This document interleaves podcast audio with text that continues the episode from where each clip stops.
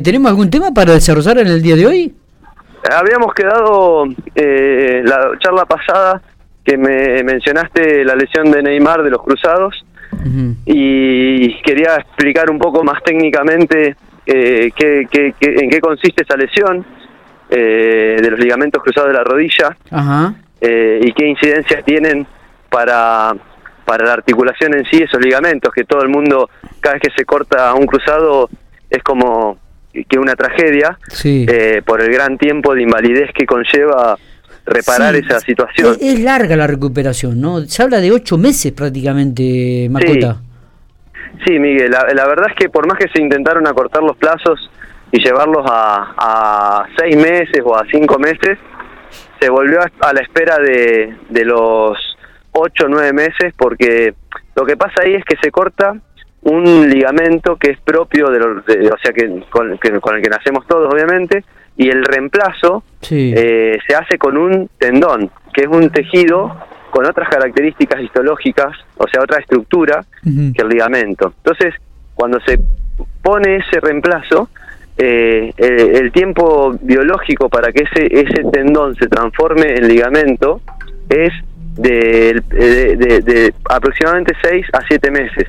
Cuando se lo exigía antes, ese, ese ligamento, ese tendón que no estaba todavía constituido en ligamento, se estresaba, se llama estresarse, significa que interrumpe su proceso de, de progresión hacia, un, hacia ser ligamentoso y se rompía.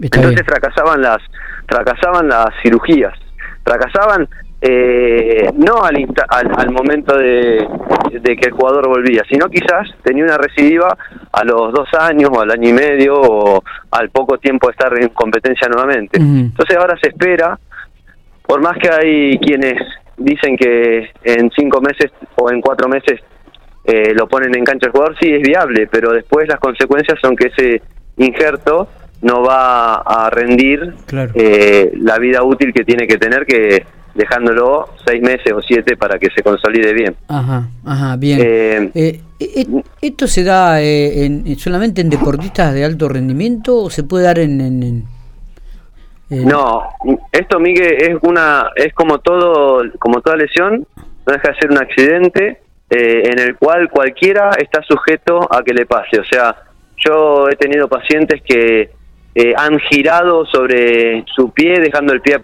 firme en el piso y han girado para darse vuelta para, qué sé yo, para eh, tender una, una prenda en un cordel o porque el perro los, los torsionó bruscamente o porque metieron el pie en, una, en un pozo y giraron.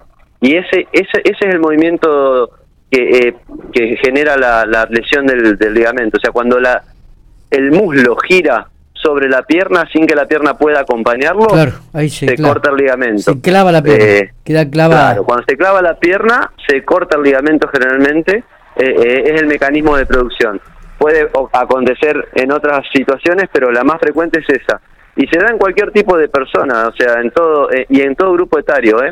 Hay niños ah, muy jovencitos de 12, 11 años que que he visto que, he tenido que atender porque se lo cortan, como también personas mayores. Mira vos, bueno, vamos a estar eh, atentos. Para aquellos que practicamos deporte, vamos a estar atentos entonces. Sí, eh, y no siempre, Miguel, es quirúrgico. A veces depende la, la expectativa de cada paciente. Eso es lo que te iba a preguntar. Si, si va siempre a operación. No, no siempre. A veces con el, eh, depende de, la calidad de vida que tenga cada paciente y lo que quiera hacer. hay jugadores profesionales que lo tienen eh, cortado y pueden desarrollar su actividad deportiva igualmente porque lo que hacen es potenciar su estructura muscular para que supla a ese ligamento. No es lo más común, ¿eh? lo más común es que al, alto rendimiento lo operen, pero uno, ponele, yo hace 20, no sé, 18 años que tengo cortado el cruzado anterior de la pierna izquierda y como no soy deportista ni nada, lo tengo así, con el riesgo de que se me sale la rodilla de tanto en tanto, pero eh, mientras pueda tenerlo así, hago vida casi normal. Mira vos, bueno. Maco, querido, te liberamos. Sabemos que estás en plena actividad allí en la organización de este torneo, así que gracias por estos minutos y muy amable como siempre. ¿eh? Bueno, Miguel, un placer y disculpa por ahí la informalidad que, que sentí ruido de fondo eso, pero me agarraste justo acá en el, en el club. Para nada, al contrario, al contrario. Abrazo grande a todos los chicos. Gracias, suerte ahí, a, a, los chicos de la mesa y suerte con tu programa hoy.